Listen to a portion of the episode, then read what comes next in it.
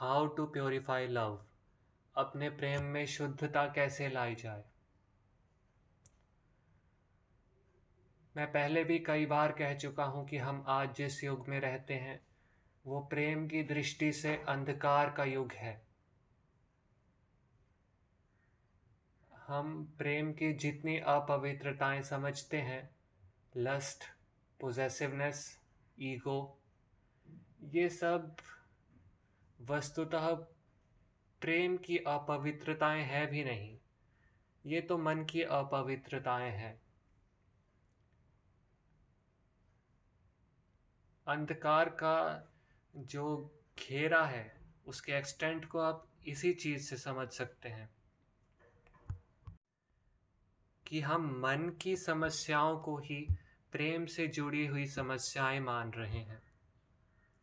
जब भी प्रेम के बारे में हम मंथन करने लगते हैं तो ये समस्याएँ हमारे सामने उभर आती हैं और इन्हीं से द्वेष हमें प्राप्त होता है। हम प्रेम के बारे में सोचने लगते हैं और फिर हमें ध्यान आता है कि हमारे आसपास के लोग प्रेम के नाम पर ये ये ये कर रहे हैं तो ये तो प्रेम नहीं होता होगा। लेकिन इन चीज़ों के लिए हमारे अंदर दोष आ गया, द्वेष आ गया। फिर हम और सोचने लगे अपने अनुभवों के बारे में अपनी कमियाँ आ गई और उनके बारे में द्वेष आ गया। जहाँ द्वेष उत्पन्न होता है, वहाँ से बुद्धि पीछे हट जाती है। इसलिए आज हम इस बारे में बात नहीं करेंगे। यद्यपि कलयुग में भी ये बात सत्य है कि अगर कोई व्यक्ति प्रेम के बारे में अपने प्रश्नों का उत्तर ढूंढना चाहे तो सारे के सारे उत्तरों का वास स्वयं उसके अंदर है। लेकिन फिर भी आज क्योंकि हमारा अपना अंतर मन ही हमारे लिए दुर्लभ हो गया है, इसीलिए प्रेम का दुर्लभ होना तो स्वाभाविक ही है। हमारा अंतर मन दुर्लभ होना तो एक बात, इसके साथ साथ जो और लोगों के अंतर मन है जो कि हमें हमारे प्रश्नों के उत्तर दे सकें। वो भी आसपास दुर्लभ होते दिखाई दे रहे हैं। जो जो विचार प्रेम की सत्यता के जितना समीप है, वो विचार उतना ही ज़्यादा अप्रसिद्ध है। अपने आसपास देखिए, अगर किसी व्यक्ति को प्रेम की वास्तविकता को जानना हो तो वो क्या कर सकता है इधर उधर मैंने जब ये पता करने की कोशिश की तो सबसे पहले मुझे फिफ्टी लॉज ऑफ़ लव नाम की एक पुस्तक है, एलिफ शफाक की। वो सजेस्ट की गई, मैंने उसे पढ़ा और उसमें मुझे एक भी लॉ ठीक नहीं लगा। हर एक में ना सिर्फ़ स्पिरिचुअल एंगल से कोई ना कोई फ्लॉ था, बल्कि व्यावहारिक रूप से भी वो सही नहीं थी। वो सिर्फ़ और सिर्फ़ मन लुभाने के प्रकल्प थे। इसके बाद फिर रूमी का नाम आगे आता है। रूमी एक मौलवी था। उसको एक शम्स नाम के मर्द से प्रेम हुआ। स्वाभाविक रूप से समाज को ये अस्वीकार्य था। उन दोनों को अलग कर दिया गया। शम्स गायब हो गया। पता नहीं कहाँ गया। किसी को पता नहीं चला। रूमी ने इस विषय में जो जो बातें उसके दिल में आई और सच्ची बातें हैं तो वो वो सच्ची बातें उसने लिखी। तब से लेकर आज तक इंटरनेट पर वो हर कहीं फैली हुई हैं। इसमें समझने की दो बातें हैं। एक तो ये कि जो प्रेम इस दृष्टि से उपजा हो कि प्रेम को हमने समाज से अलग रखना है, क्योंकि समाज में इसका समीकरण नहीं बैठ सकता तो वहाँ पर ये एक self limiting self constricting tendency आ जाती है। काफ़ी सारे लोगों को ब्रेकअप के बाद रूमी की फ़िलासफ़ीज़ काफ़ी इन्फ्लुएंशियल लगती हैं, लेकिन उसके कुछ टाइम बाद उन्हें लगता है कि उन्होंने कुछ गलत समझ लिया वगैरह वगैरह और एक्चुअली ये बात सच भी है कि रूमी सबसे मिस इंटरप्रेटेड आदमी है इस दुनिया में। पर इसको हटा भी दिया जाए तो समाज को ही प्रेम से जोड़ना काफ़ी नहीं है। यदि किसी धर्म में पुनर्जन्म की मान्यता नहीं है, उसे पुनर्जन्म से मानो एक तरह से एलर्जी है कि वो एक सेकंड के लिए भी पुनर्जन्म के थॉट को कंसीडर नहीं कर सकता। तो वो प्रेम को कभी भी वैचारिक दृष्टि में नहीं ले पाएगा। अधूरापन हमेशा रहेगा। इसके साथ साथ आजकल के जो यूट्यूबर्स हैं, उनमें अद्वैत वेदांत को प्रेम से मिक्स करने की बहुत अच्छी टेंडेंसी निकली है, क्योंकि उन्होंने ये बात समझी है कि अगर हम प्रेम के बारे में गर्लफ्रेंड बॉयफ्रेंड के बारे में बात ना करके सीधा ये कहें कि हाँ पूरा एक यूनिवर्सल लव एग्जिस्ट करता है, खुद को दुनिया से जोड़ना है सेल्फ लव करना है तो इस बात का मार्केट काफ़ी बड़ा है। ऐसे ऐसे एंटी सोशल लोग जिन्हें कभी अपने माता पिता से प्रेम नहीं हुआ, उनके प्रति सम्मान की भावना नहीं आई। वो लोग भी इन बातों को सुनते हैं, जिन लोगों का ब्रेकअप हुआ होता है सिंगल होते हैं। उनके बीच भी ऐसी फ़िलासफ़ीज़ का मार्केट है, लेकिन कमी फिर से वही सेल्फ लिमिटेशन की है। अगर कोई आदमी अकेला बैठकर सोच रहा हो प्रेम के बारे में तो ठीक है सारी की सारी दुनिया अद्वैत यानी कि एक लगती है कि सब कुछ एक ही है और कुछ अलग नहीं है। अगर कोई व्यक्ति किसी से प्रेम करता हो और वो दोनों साधारण सा कार्य कर रहे हो, कोई डिस्ट्रैक्शन ना हो, कोई तीसरा आदमी आसपास ना हो तो भी उसको ये एक रूपता महसूस हो सकती है कि हाँ जो मैं हूँ, वो ही ये है। लेकिन इससे ज़्यादा व्यवहारिक रूप से अद्वैत वेदांत को भी प्रेम के मामले में नहीं लाया जा सकता। इन्हीं समस्याओं को कंसीडर करते हुए श्री राधा कृष्ण के प्रेम के सौहार्द के साथ मैं आपके सामने प्रस्तुत करना चाहता हूँ क्वांटम कॉन्शियसनेस पॉडकास्ट का episode number 11 how to purify love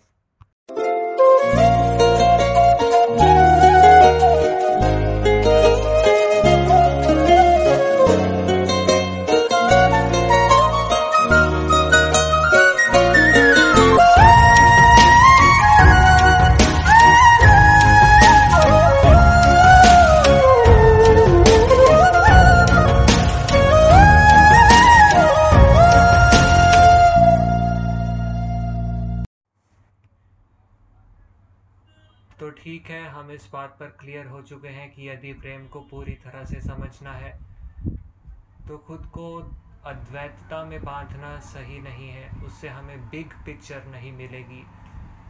हमें, हम जिसको प्रेम करते हैं, उसको अलग और स्वयं को अलग रखना होगा। इस प्रकार से कोई दो एंटिटीज माननी होगी, क्योंकि उन्हीं के बीच प्रेम हो सकता है। द्वैत में जब हम आगे बढ़ते हैं तो फिर वैष्णव साइड ऑफ़ थॉट्स जो हैं, वो आगे आती हैं। गौड़िया वैष्णव संप्रदाय है और उससे निकला हुआ आगे इस्कॉन है। इस्कॉन द्वैत है। वो एक तो ऊपर परमात्मा को मानता है और उसके नीचे हम कृष्ण भगवान की पूजा करने वाले हैं। तो इस तरह दो लोगों को माना। इसी तरह भास्कर द्वैत वेदांत है। ये कार्य कारण में मानता है। हमने भी क्वांटम कॉन्शियसनेस में बुद्धि के एंगल से ये बताया कि वाई हाउ वट क्यों, कैसे, क्या। इस तरह कार्य और कारण का हर जगह रिलेशन है। लेकिन वास्तविकता ये है कि प्रेम को समझने के लिए ये भी पर्याप्त नहीं है। कार्य और कारण का सिद्धांत ये कहता है कि ईश्वर ने क्योंकि ओम का नाद दिया, इसलिए सृष्टि की रचना हुई। किसी व्यक्ति ने कोई स्विच ऑन किया तो उससे लाइट जली। यदि सब कुछ किसी कारण से ही हो रहा है तो फिर प्रेम का क्या लाभ है? जब कोई व्यक्ति किसी फूल को पहली बार देखता है, उसे बहुत सुंदर लगता है। उसके मन में एकदम से प्रेम का भाव आता है कुछ सेकंड के लिए। उस भाव से उसे वैसे कोई लाभ नहीं है। ऐसा नहीं है कि वो फूल अब अचानक से ज़्यादा खिलने लगेगा, या फिर वो फूल मटेरियल रूप से कहने लगेगा कि नहीं नहीं, अब मैं यहाँ नहीं रहूँगा, अब तो मैं तुम्हारी जेब में जाके बैठ जाऊँगा।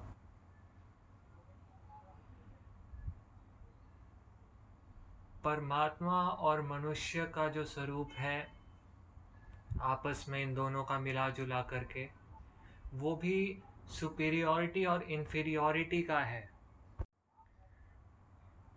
इस तरह के संबंध में भक्ति करना बहुत सरल है।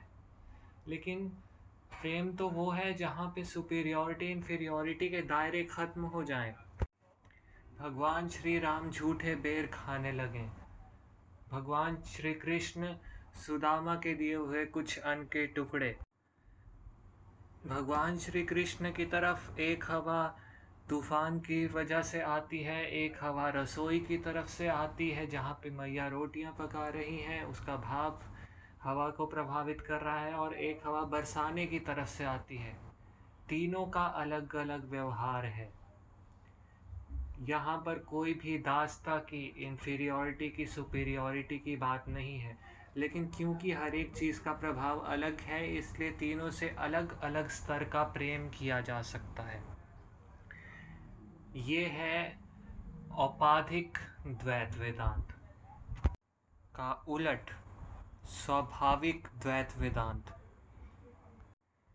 आप में से कई लोगों ने इस कौन के बारे में सुना होगा, कईयों ने गौड़ीय वैष्णव संप्रदाय के बारे में भी सुना होगा। लेकिन क्या निम्बार्क संप्रदाय के बारे में सुना है? निम्बार्क संप्रदाय स्वाभाविक द्वैत वेदांत के ज़रिए सिर्फ़ और सिर्फ़ राधा कृष्ण के प्रेम को धर्म में ढालने का काम करता है।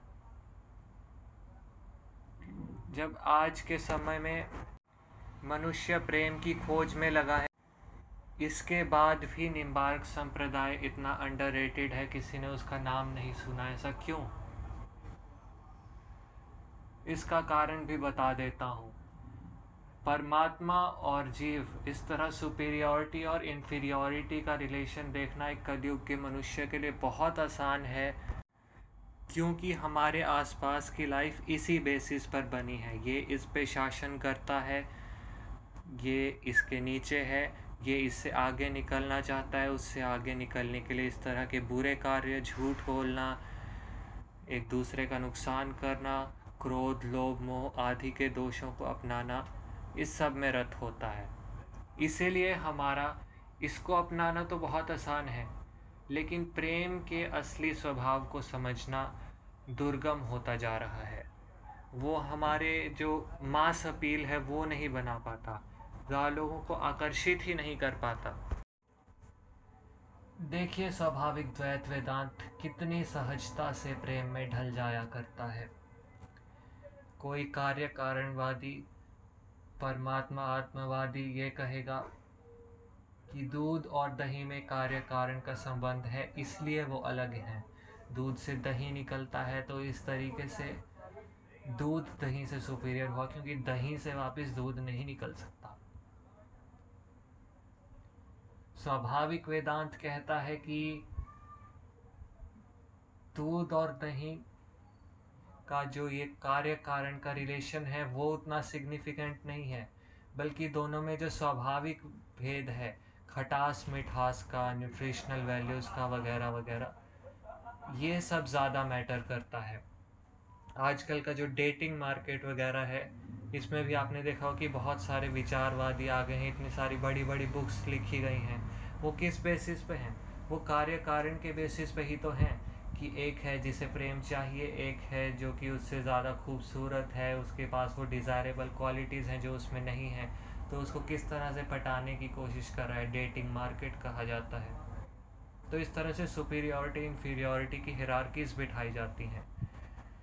लेकिन स्वाभाविक द्वैत वेदांत कहता है कि कार्य कारण की उतनी महत्ता नहीं है, लेकिन अभी राइट नाउ जो भेद है स्वभाव में, वो कार्य वो वो प्रेम के रूप में सामने आता है, खुद को प्रकाशित करता है। एक पुरुष का स्त्री से प्रेम तभी होता है। एक मैच्योर व्यक्ति छोटे से बच्चे से उसका जो शिशु पैदा होता है, उससे प्रेम कर पाता है। राधा सुधा निधि सीरीज़ में भी मैंने कहा था कि शास्त्रों के अनुसार राधा यदि सूर्य है तो कृष्ण चंद्रमा है। तो लोगों को शास्त्रों की इस बात पे त्रुटि आ गई कि ये ऐसा क्यों लिखा गया होगा? कृष्ण तो सुपीरियर होने चाहिए बेसिकली क्योंकि कृष्ण ने राधा को बनाया है। और कृष्ण तो ईश्वर हैं, राधा की तो चेतना ही नहीं रही थी यहाँ पृथ्वी पर आने के बाद। लेकिन ये उसका, उनकी पावर्स का खेल है ही नहीं। उनके किस ऑर्डर में कौन कब बना, ये भी उतना मैटर नहीं करता। क्यों मैटर नहीं करता, आप कहेंगे? क्योंकि कृष्ण तो गोलोक में भी राधा से उतना ही प्रेम करते थे जितना कि पृथ्वी पर आके किया, और ये ही सेम बात राधा पर भी अप्लाई होती है। और इतना ही नहीं, जब राधा गोलोक में नहीं बनी थी उस समय भी श्री कृष्ण के जो शरीर का अंतर मन का, मनस का ढांचा था, वो भी तो राधा को प्रेम करने के तब भी अनुकूल ही था।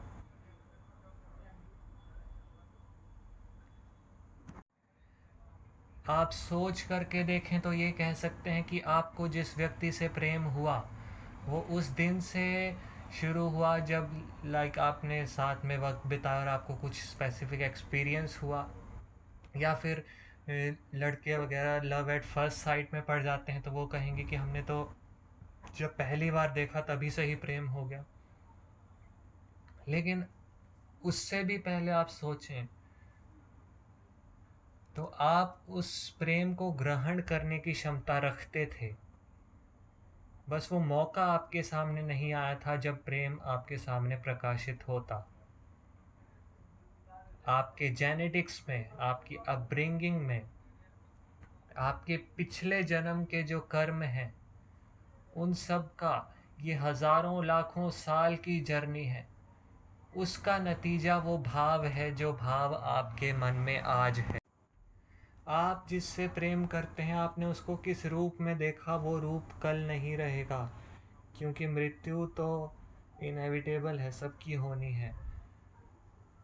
आपने जो उनसे पहली बार मिल कर के याद रखा, उनके बारे में वो एक स्मृति है, लेकिन वो भी कल नहीं रहेगी क्योंकि बुद्धि के नाश के साथ स्मृति का नाश भी होना ही है।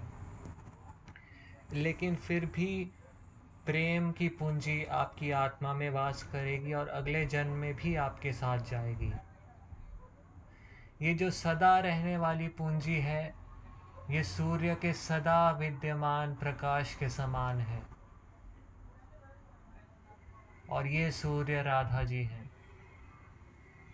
लेकिन इसमें जब आप बार बार बार बार जिनसे प्रेम करते हैं, उनसे मिलने का संयोग बनता है, ईश्वर ये तय करते हैं कि इस व्यक्ति ने अच्छे कार्य किए, इसकी अभिलाषा है कि इस व्यक्ति से मिलना चाहता है तो मैं इसको दोबारा इससे मिलाऊँगा। उसके दोबारा मिलने से आपको जो आनंद आता है, वो उस आनंद के समान है जिसके समान चंद्रमा खुद को बार बार प्रकाशित करता है हर रोज़ अलग अलग अपने फ़ेज़ में। फिर से आप बौद्धिक तरीके से देखना चाहें तो आप कहेंगे कि चंद्रमा तो सूर्य के प्रकाश पे टिक रहा है, लेकिन हम ये कैसे बोल दें कि कृष्ण राधा के प्रकाश पे आश्रित हैं, जबकि कृष्ण ने राधा को बनाया। वही बात, व्यवहारिक भेद है। प्रकाश तो अब भी प्रकाश ही है। और आप कहेंगे कि हम ऐसा मानते हैं कि चंद्रमा का जो प्रकाश है, वो सूर्य के प्रकाश से इन्फीरियर है। नहीं, ये आपका घमंड है अपनी इंद्रियों पर। ज़रा किसी चमगादड़ से पूछिए, किसी उल्लू से पूछिए कि कौन सा प्रकाश सुपीरियर है, कौन सा इन्फीरियर है। सिर्फ़ और सिर्फ़ क्योंकि आपको लगता है कि सूर्य का प्रकाश सुपीरियर है, इसका मतलब ऐसा नहीं कि वो है। बाहर से देखकर लोग कह दिया करते हैं कि अरे, इनकी शादी कैसे हो गई? ये लड़की इतनी सुंदर है और ये लड़का तो ऐसे ही है। कहने वाले ये भी कह देते हैं कि कृष्ण भगवान ज़्यादा सौंदर्यवान है शास्त्रों के अनुसार, राधा जी उतनी नहीं लगती मुझे। हालाँकि ये डिफर ओपिनियन करता है, कोई उल्टा भी बोल सकता है। पर जो भी है, मान लीजिए आपके सामने कृष्ण भगवान प्रकट हो जाए, अब उनके सामने आप ये बात बोल करके दिखाइए।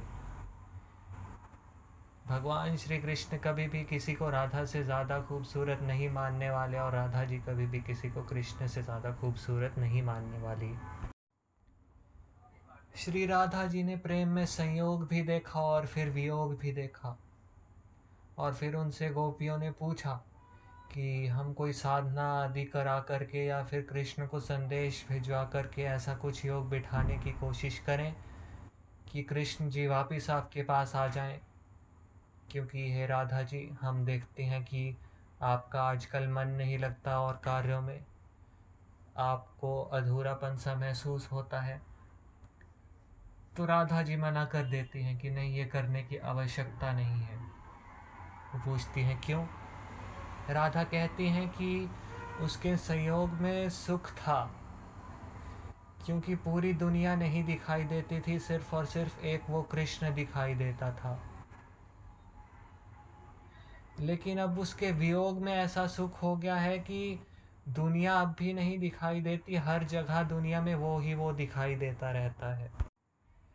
अच्छा हाँ इसका मैं एक एंटी थीसिस भी देख सक, दे सकता हूँ। जो राधा सुधा निधि सीरीज़ को सुनते हैं, वो ज़्यादा अच्छे से इस बात को समझ पाएँगे। हमने कहा कि भगवान श्री राम ब्रह्म रूप हैं। उनमें विष्णु और राधा संयुक्त रूप से प्रेजेंट हैं, लेकिन कृष्ण में राधा, कृष्ण अवतार के टाइम राधा अलग से प्रकाशित हुई, इसलिए प्रेम ज़्यादा अच्छे से उद्भूत हुआ। तो राम में जो है, वो चंद्र वाले प्रेम की जो चंद्र से प्लेजर मिलता है, वो वाली क्वालिटी नहीं है।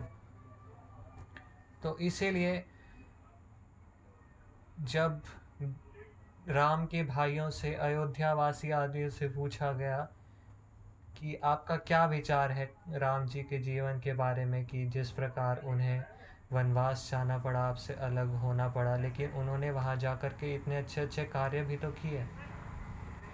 तो उन्होंने कहा कि हाँ धार्मिक दृष्टि से हम पूरी तरह मानते हैं।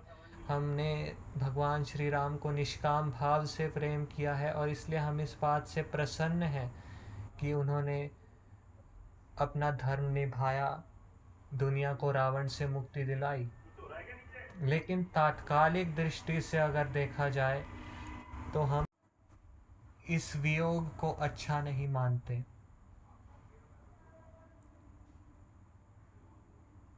इस बात को समझिए।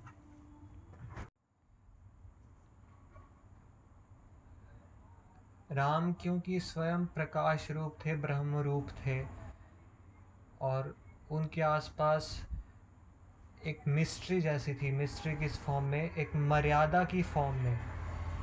इसलिए उनकी प्रेजेंस का अलग तरह का प्रभाव होता था। लेकिन जो प्रेम है और ख़ास तौर पर जो प्रेम आज कलयुग में, कृष्ण के बाद के युग में दिखाई देता है, उसका ऐसा स्वभाव नहीं है ये जो जो मूवीज़ ब्रेकअप को ऐसे ग्लोरीफाई करती हैं। नॉवेल्स में इसकी ट्रेजेडी के बारे में बहुत कुछ लिख करके किया जाता है, क्योंकि ये बात राइटर्स को समझ आ चुकी है कि जिस नावल में जितनी ज़्यादा बेकार की सैडनेस भरी जाएगी, वो उतनी ज़्यादा बिकेगी। ये पूरी तरह से गलत है। आप जिस मनुष्य के पास रहते हैं, जिससे प्रेम करते हैं, वो भी हमेशा आपके पास थोड़े रहता है। उसको अपने काम से इधर उधर जाना होता है और अगर आप हमेशा साथ रहने का प्रण भी ले लें तो भी आपका एक मन भटकेगा और रात को आपको निद्रा तो लेनी ही है। हमेशा आप पूर्ण रूप से, जागृत रूप से चेतन नहीं रह सकते उसके बारे में। तो यदि वियोग है तो उसमें भी क्या है? अजागृत स्थिति है। वो अब भी किसी ना किसी फॉर्म में एग्जिस्ट करता है, लेकिन आप उसके बारे में जागृत नहीं है। उसी प्रकार जिस तरह चंद्रमा तब भी एग्जिस्ट करता है जब दिन हो और तब भी एग्जिस्ट करता है जब अमावस हो। एक और डिस्ट्रक्टिव टेंडेंसी तो ये देखने को मिलती है आजकल। यदि किसी मनुष्य को प्रेम नहीं मिलता है तो उसको फिलॉसफी से इस तरह झुका दिया जाता है कि वो सेल्फ लव की तरफ़ हो जाता है। वो कहता है कि मुझे किसी पे निर्भर रहना ही नहीं है। सेल्फ लव का आश्रय लेना है। सेल्फ लव सिर्फ़ और सिर्फ़ दो ही फॉर्म्स में एग्जिस्ट कर सकता है। या तो ये कि आपने अपने आसपास की प्रकृति को अच्छे से एक्सप्लोर किया, उससे प्रेम किया, पूरा जी तोड़ करके जितना करना था और उससे आपको संतुष्टि प्राप्त हो गई। आपने प्रेम को इस रूप से समझा कि प्रेम द्वैत है और उसमें से ये जो दो द्वैत कंपोनेंट है, उसमें से एक कंपोनेंट तो मैं स्वयं भी हूँ। तो इस कारण से सहज रूप से अपने आप ही स्वतः बिना आपके किसी एफर्ट डाले सेल्फ लव होने लगता है। यदि सेल्फ लव इस फॉर्म में नहीं होता तो फिर आजकल धोखे के फॉर्म में होता है, जो कि प्रेम नहीं, कायरता है। ये कहना कि मैं किसी से सिर्फ़ और सिर्फ़ इसलिए प्रेम नहीं करूँगा क्योंकि पिछली बार जब किया था तो फिर धोखा मिला था। ये इस प्रकार कहना है कि मैंने जब पिछली बार सड़क क्रॉस की थी तो मेरा एक्सीडेंट हो गया था और इस कारण से अब मैं खुद को इसी रूप में आश्वासित करने की कोशिश करूँगा कि नहीं नहीं, मैं जिस घर में रह रहा हूँ, वहाँ पे सब कुछ अच्छा और किसी चीज़ की ज़रूरत नहीं है। समझिए तो सही, एक ही चीज़ को, एक तरह के प्रेम को ही सही तरीके से साथ दिया जाए तो बाकी प्रेम सध जाते हैं। सूर्य और चंद्रमा में किस रूप का भेद है? स्वभाव का भेद है। पूर्णिमा और अमावस्या में, चांदनी रात में और दिन में किस रूप का भेद है? स्वभाव का भेद है। तो उसी तरह जब आप रोड क्रॉस करते हो, कभी पार पहुँच जाते हैं, कभी पार नहीं पहुँचते। सिर्फ़ और सिर्फ़ स्वभाव का भेद है। यदि आपके पास प्रेम धन है तो है। इस बात को कोई भी परिस्थिति नहीं बदल सकती। इस बात को कोई भी नहीं बदल सकता क्योंकि प्रेम तो स्वयं भगवान ने स्थापित किया है। भगवान सत्य, चित्त, आनंद है। प्रेम सत्य है। सत्य यानी ट्रुथ का एक्सप्रेशन एक्सप्रेशन के बिना प्रेम संभव नहीं है। चित्त आपकी इंडिविजुअल कॉन्शियसनेस आजकल के प्रेम के जो फ्लॉड मॉडल्स हैं हमारी अंडरस्टैंडिंग के, उसमें हम प्रेम का भेद प्रेम की कहानियों से लगाते हैं। हम सौंदर्य का भेद मनुष्य के पहनावे से लगाते हैं। लेकिन कभी किसी संप्रदाय के भक्तजनों को देखिएगा। सारे के सारे एक जैसे कपड़े पहने हुए हैं, एक जैसे कार्य करते हुए प्रतीत हो रहे हैं। लेकिन भगवान के प्रति सबका प्रेम अलग अलग अलग। ऐसा संभव ही नहीं है कि कभी कोई दो भक्त ऐसे एग्जिस्ट कर जाएँ जो कि एकदम सेम तरीके से भगवान से प्रेम करते हों, क्योंकि चित्त में हमेशा भेद रहता ही है। तो ऐसे चित्त को विशुद्धता के साथ, बिना किसी पहनावे की सुपरफिशियलिटी के, एकदम शुद्धता के साथ एक्सप्रेस करना ट्रूथफुली ये प्रेम है और जहाँ सत और चित दोनों मिल जाते हैं, पूरी तरह से वहाँ पे आनंद का होना स्वतः सिद्ध हो जाता है।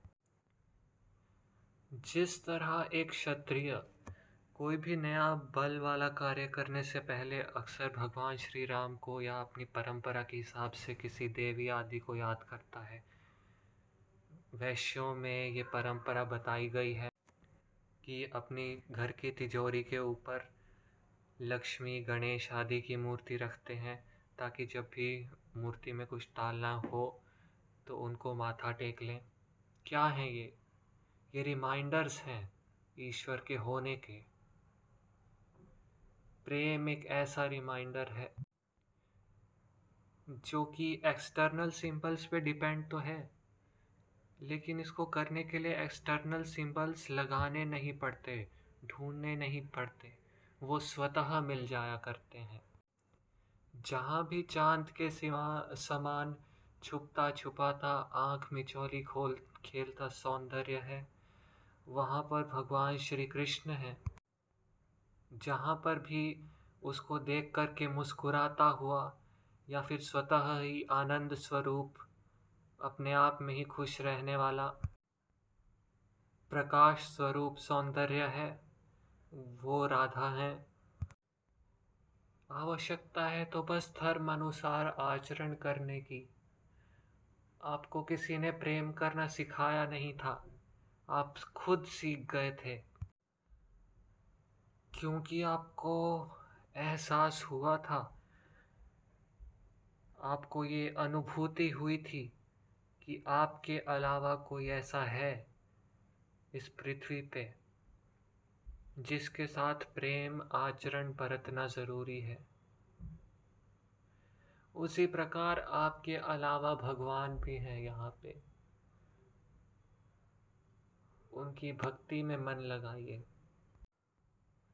अंतकरण के द्वार खुद खुल जाएँगे और आपका प्रेम हो जाएगा पवित्र।